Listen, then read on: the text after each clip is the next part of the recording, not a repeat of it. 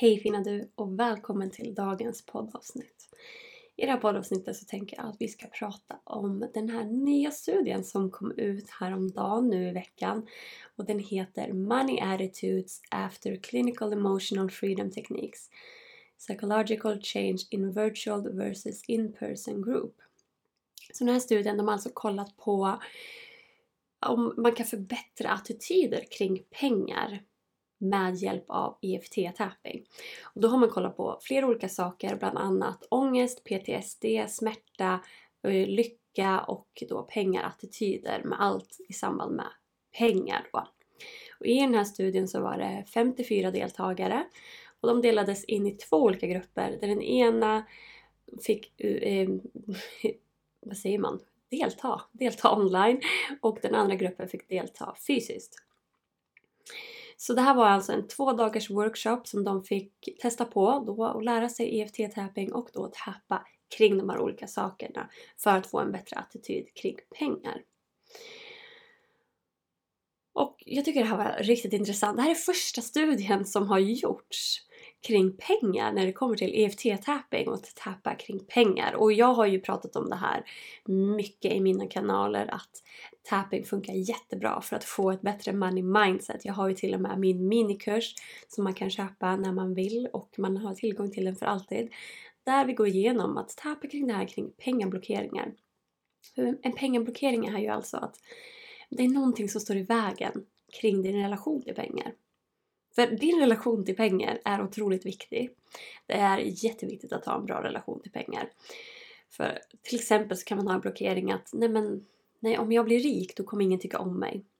De kommer prata skit om mig. De kommer tycka att ja men hon eh, har haft tur, hon har inte jobbat, hon, eh, ja, folk kommer tycka illa om mig eller bara vilja vara med mig för mina pengar. Det här är ju en begränsad övertygelse och är då alltså en pengablockering. Eller att vi tänker att de är rika människor, de är bara själviska och giriga och de bryr sig inte om någon. För att det är där vi matas med i media hela tiden. Det är de rika människorna vi ser. Det betyder inte att alla rika människor är så. Definitivt inte. Det finns massor av rika människor som är givmilda och fantastiska. Men det är inte lika intressant att skriva om dem i media så att vi, vi ser inte dem lika ofta. Men det finns massa pengablockeringar. Vi växer ju upp med föräldrar som hanterar pengar på olika sätt och eh, det här printas in i oss undermedvetet. Så jag till exempel lärde mig att lån, det var, det var djävulen själv. Man ska inte ta lån för att då... Du måste betala av dem på en gång och leva på nudlar hela tiden. Alltså lån var liksom farligt. Men det är inget farligt med lån. Ibland behöver man ta lån och det är inget fel med det. Det här är alltså en pengablockering som man har också.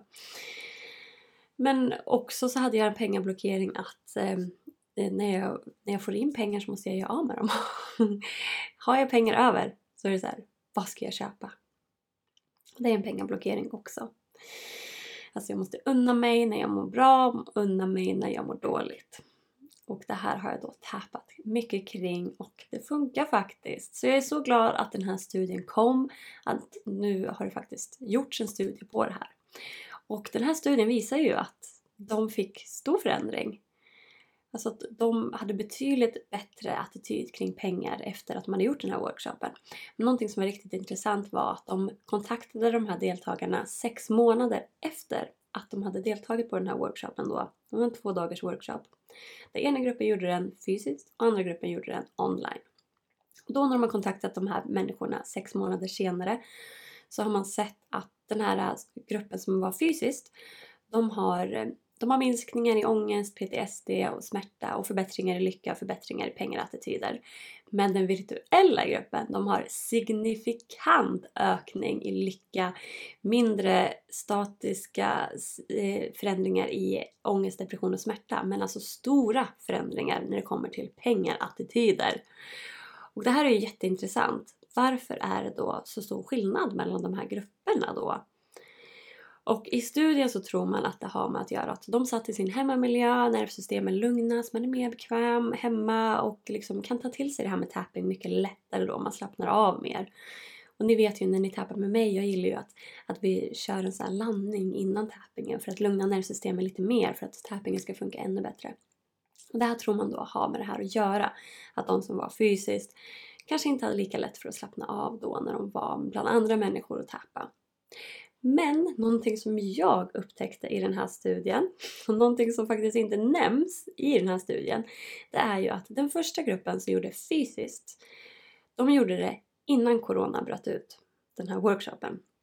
Den andra gruppen som gjorde virtuellt, då online, de eh, gjorde den här workshopen eh, under 2020, i slutet av 2020. De har alltså suttit instängda i ett halvår redan från Corona och gör det här online.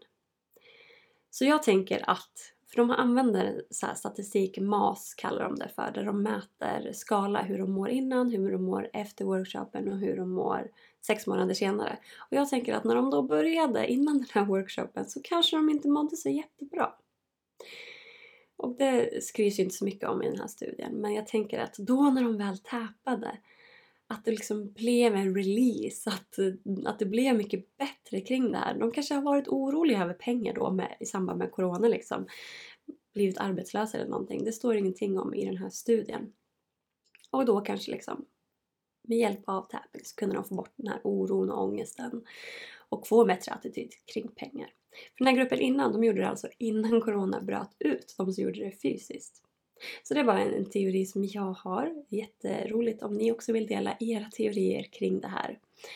Men jag hoppas att det görs fler studier kring det här. För att det här visar ju i alla fall att tapping är väldigt effektivt även när det görs online. Och det tyckte jag var det bästa med den här studien.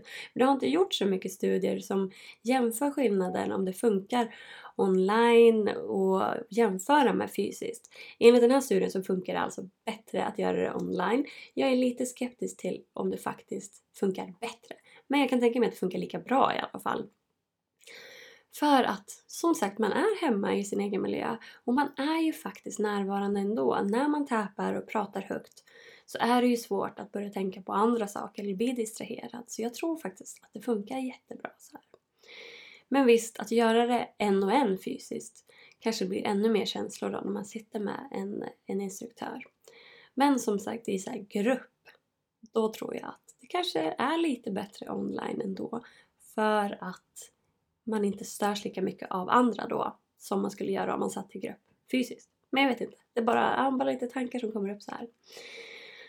Men jätte också, jätteintressant att det är första studien kring pengar. Så jag tror definitivt att vi kommer se mer kring det här. Och en av forskarna som deltog i den här studien var ju bland annat Dawson Church. Och har ni lyssnat på mig och mina webbinarier förut så vet ni att jag älskar Dawson Church. Han är jättestor inom EFT-tapping håller mycket kurser och sånt. Och eh, det är bland annat han som har skrivit den nya versionen av The EFT Manual. Det var ju Gary Craig, grundaren av EFT, som skrev den första versionen. Och sen har då Dawson Church gjort en uppdaterad version som jag tycker är riktigt bra och jag rekommenderar den boken starkt om man vill jobba mer med klinisk EFT-tapping. Men det här med pengar också. Alltså, fördelen med att tappa kring pengar är ju att minska på de här begränsade övertygelserna.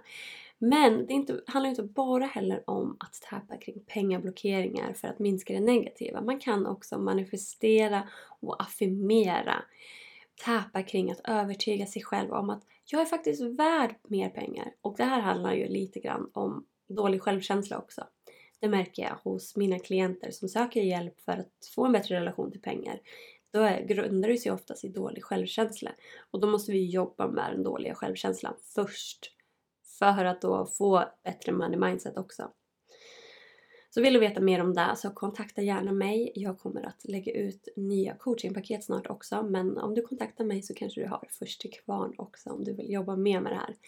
Men om du vill ta ett första lätt steg så rekommenderar jag ju min minikurs Money Mindset som finns att köpa på hemsidan efttapping.se. Så jag hoppas att du har tyckt det här är intressant och vill du läsa mer om den här studien så hittar du en länk till hela studien här under.